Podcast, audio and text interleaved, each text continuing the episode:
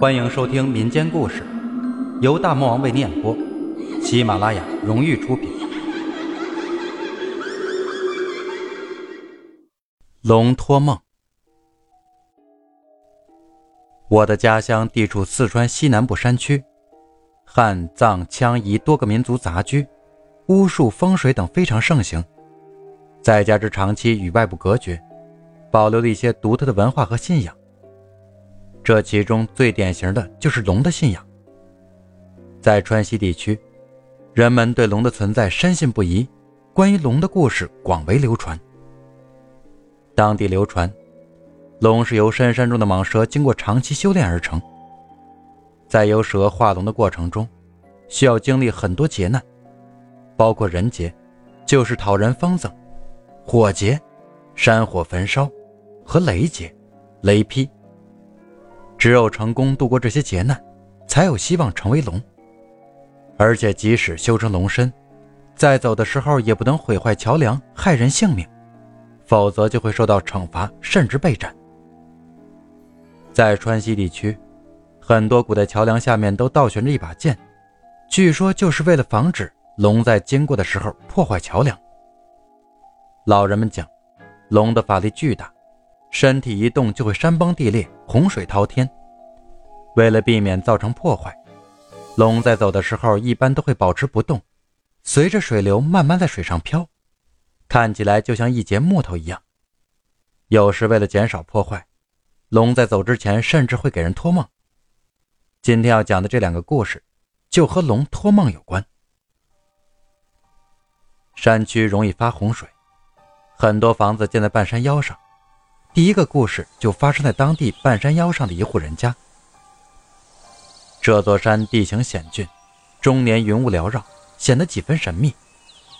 这户人家所在位置并没有任何特殊之处，屋后面的悬崖上有一股山泉水，常年不断，十分干裂。在山区，山谷水是人们生活用水的主要来源，因此房屋往往靠近泉水而建。有一天晚上。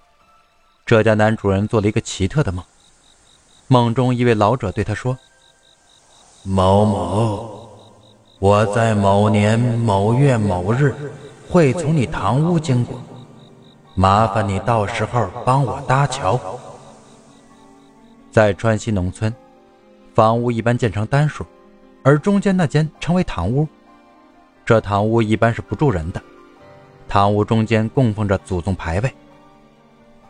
到了梦中所指的那一天，男主人并未上山干活，而是守在家中看个究竟。整个上午，家中并没有任何异常。大约到了中午午饭时间，外面开始下雨，男主人发现堂屋内居然出现一个泉眼，而水从泉眼里不断涌出。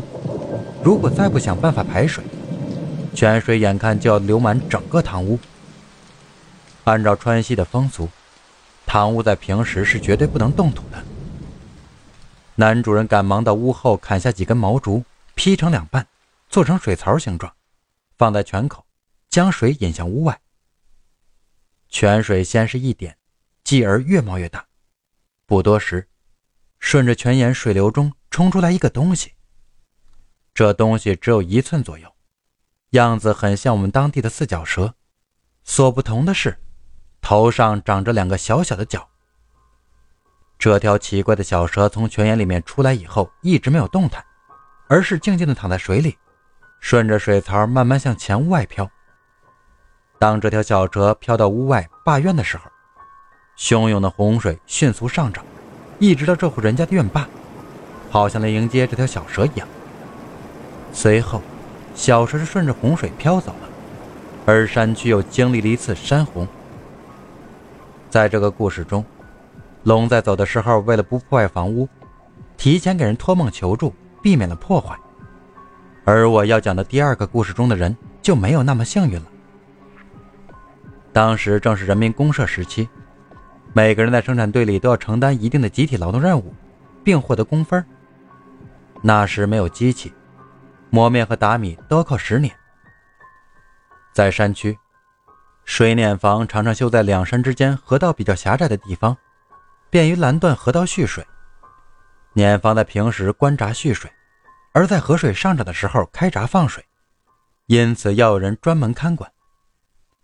有一对祖孙，在生产队分到的任务就是晚上的碾房值班守夜，看管水碾。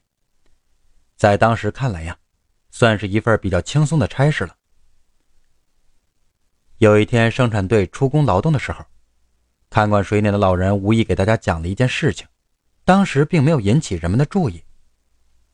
老人说自己连续几天晚上做一个怪梦，梦中一位白胡子老头对他说：“某天夜里，我会从你那里经过，那天晚上劳烦你把水闸提起来，让我过去。”老人的梦在大家看来也许只是个笑话，毕竟太过荒诞。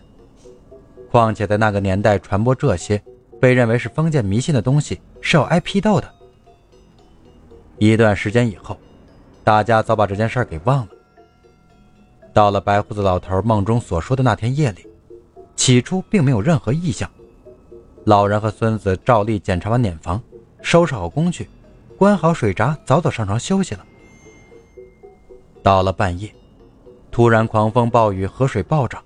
按照常理，这时是需要开闸放水的。无人得知，祖孙俩当晚对暴涨的河水是否察觉。又是否及时打开了闸门？当人们再次来到碾房的时候，已经是一片废墟。河水不仅冲垮了碾房，还卷走了四个千斤石磨中的两个，而祖孙两人也永远的消失在了洪水中。多年以后，人们说起这段往事时，仍然唏嘘不已。现在看来，水碾是龙的必经之路，最后造成破坏也是迫不得已。如果当时人们注意到了这个怪梦，或许祖孙按照梦中的提示早早打开水闸，也许会是一个不同的结局了。好了，关于龙的故事讲完了。如果你的家乡也有类似的传说故事，可以私信给我。我是讲故事的大魔王，咱们下期不见不散。